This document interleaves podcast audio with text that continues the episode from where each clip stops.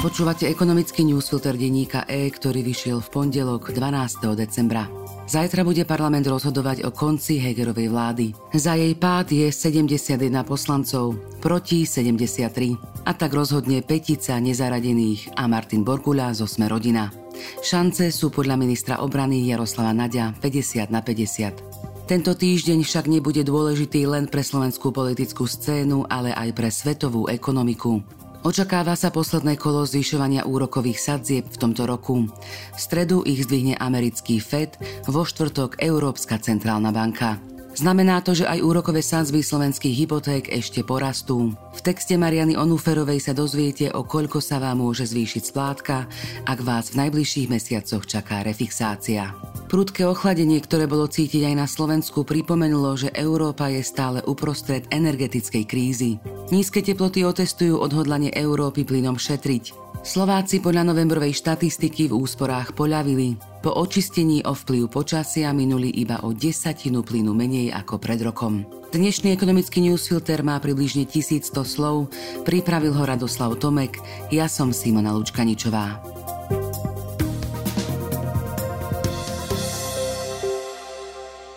Chladné počasie otestuje odhodlanie Európy šetriť plynom. Do Európy prišlo zimné počasie so snehom a teplotami pod bodobrazu. Vyhliadky pre kontinent, ktorý sa snaží odstrihnúť od ruského plynu, sa tým o niečo zhoršili, minimálne v porovnaní s októbrom. Oneskorený nástup zimy vtedy výrazne pomohol Európskej únii pripraviť sa na aktuálnu vykurovaciu sezónu. Kúriť sa nemuselo a zásobníky sa tak naplnili až po okraj. Na Slovensku domácnostiam spotreba plynu v októbri medziročne klesla o tretinu, ale aj v priemysle bola o 30% nižšia. Už v novembri bola však situácia iná, odhaľujú dáta od SPP Distribúcia. Opäť sa rozbehla výroba v dúsle šala, čo prispelo k tomu, že medziročná úspora priemyslu sa scvrkla na necelú štvrtinu. Firma obnovila zastavené linky aj keď len na trojštvrtinovú kapacitu potom, ako veľkoobchodné ceny plynu radikálne klesli. Domácnosti zasa reagovali na nižšie vonkajšie teploty a ušetrili len 19%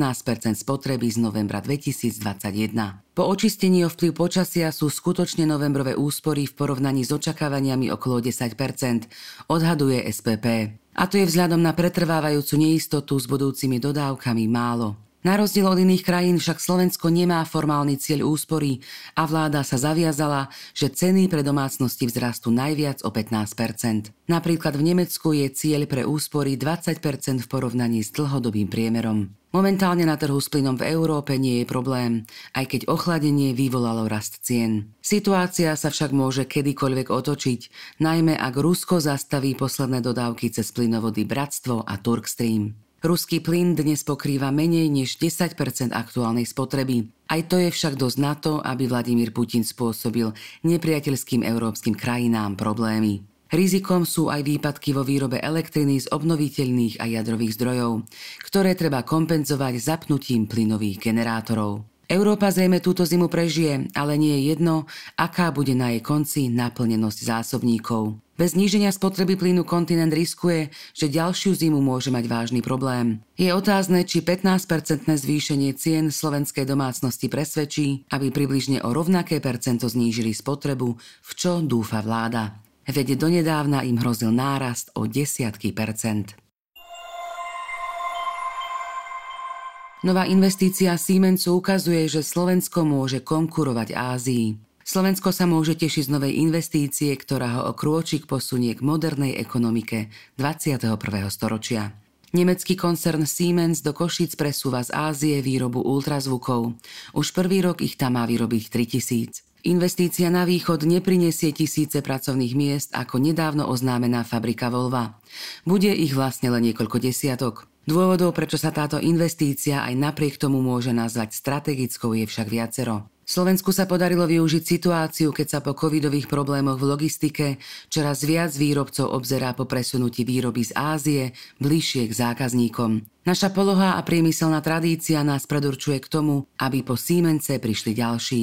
Napriek drahšej pracovnej sile je výroba v Košiciach vzhľadom na prepravné náklady a iné faktory konkurencie schopná s Áziou hovorí prezident medicínskej divízie skupiny Ultrasound Siemens Healthiners Ajaj Ganerkote. Ten nevylučuje, že časom sa na Slovensku budú vyrábať aj ďalšie druhy prístrojov. Závod bude vyrábať špičkové prístroje využívajúce umelú inteligenciu pre trhy v Európe, Afrike a na Blízkom východe. V Košiciach už roky pre Siemens Healthineers pracujú stovky inžinierov a softverových špecialistov. K vývoju sa tak pridá aj výroba. Na Slovensku už pôsobí viacero inovatívnych medicínskych firiem. Za všetky spomeňme aspoň Multiplex DX Pavla Čekana. Podľa analytika Martina Smatanu je rozhodnutie Siemensu ďalším signálom, že sa zo Slovenska stáva krajina so silným zázemím v oblasti výskumu a inovácií v medicíne. Predlženie mýtnej zmluvy je symbolom zlyhania vlády. Firma Skytel, ktorá sa stala symbolom netransparentného a neefektívneho obstarávania za prvej vlády Smeru, aj budúci rok dostane od štátu za výber mýta desiatky miliónov eur. Dialničiari sa s ňou dohodli na predlžení zmluvy za podmienok, ktoré nepôsobia pre štát práve výhodne. Ročná odmena 63 miliónov eur je síce o 40 miliónov menej, než spoločnosť od štátu požadovala, ale dve čísla ukazujú, aká to je slabá útecha. V posledných rokoch Skytol platil štátu len o niečo viac, približne 70 miliónov. Pre porovnanie Česko platí za výber mýta 40 miliónov. S hodou okolností združeniu Čektol Skytol. Kontrakt, ktorý Skytol vyhral potom, ako jeho lacnejších konkurentov zo súťaže vyradili, mal vypršať koncom tohto roka. Spoločnosť medzi tým z 2 miliárd vyzvieraných na mýte na poplatkoch zinkasovala takmer polovicu. Súťaž o nasledovateľa Skytolu mala byť preto ako z učebnice transparentnosti a diaľničiari ju rozdelili na viacero čiastkových obstarávaní. Zatiaľ nie je skončená ani prvá z nich o tzv. mozog celého systému. K víťazstvu v nej navyše smeruje Čektol, sesterská firma slovenského prevádzkovateľa. Štát sa meškaním zbytočne dostal pod tlak. Detaily dohody o predlžení aktuálneho kontraktu zverejnil štát na poslednú chvíľu v piatok a až po minulotýžňových protestoch mimovládiek a dopravcov. Argument, že by si väčšou transparentnosťou zhoršil vyjednávajúcu pozíciu, znie falošne. Naopak, tlak verejnosti by mohol spôsobiť, že svoje požiadavky upraví aj Skytol, hovoria mimovládky. Dodatok ešte nie je podpísaný. Stane sa tak pravdepodobne tento týždeň. Štát tvrdí, že nestratil ambíciu, aby v roku 2023 poplatky nepresiahli 20% výberu a aktuálne sľubovaná odmena má byť iba začiatkom debaty. Nič to nemení na tom, že aj pre túto vládnu garnitúru bude mýtny systém dôležitým symbolom. Symbolom neschopnosti. A teraz tri krátke správy. Slovnaft by mohla aj napriek embargu Európskej únie vyvážať produkty vyrobené z ruskej ropy na Ukrajinu aj po 5. februári 2023. Po návrate z Ukrajiny to povedal minister hospodárstva Karel Hirman. O takéto výnimke sa podľa neho rokuje v Bruseli a Slovensko je blízko dohody. Európska únia tým pravdepodobne reaguje na hroziaci nedostatok nafty na kontinente potom, ako sa embargo rozšíri aj na dovoz rafinerských produktov s ruským pôvodom.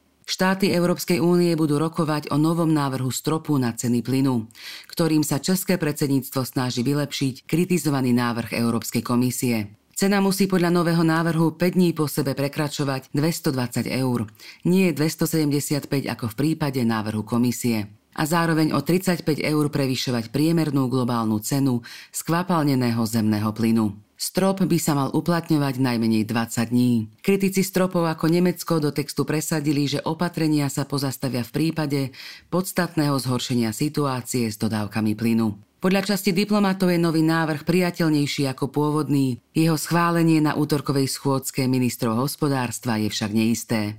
Priemyselná produkcia na Slovensku v oktobri prehlbila medziročný pokles na 2,6 v predchádzajúcom mesiaci si pohoršila o 1,9 Tempo rastu produkcie kľúčového automobilového priemyslu sa spomalilo na necelé 2 V septembri prevýšilo 20% Naopak zahraničný obchod v októbri prekvapil prvým prebytkom, keď sa výrazne spomalil rast dovozu. Dnešné správy pripravil Radoslav Tomek. Do počutia zajtra.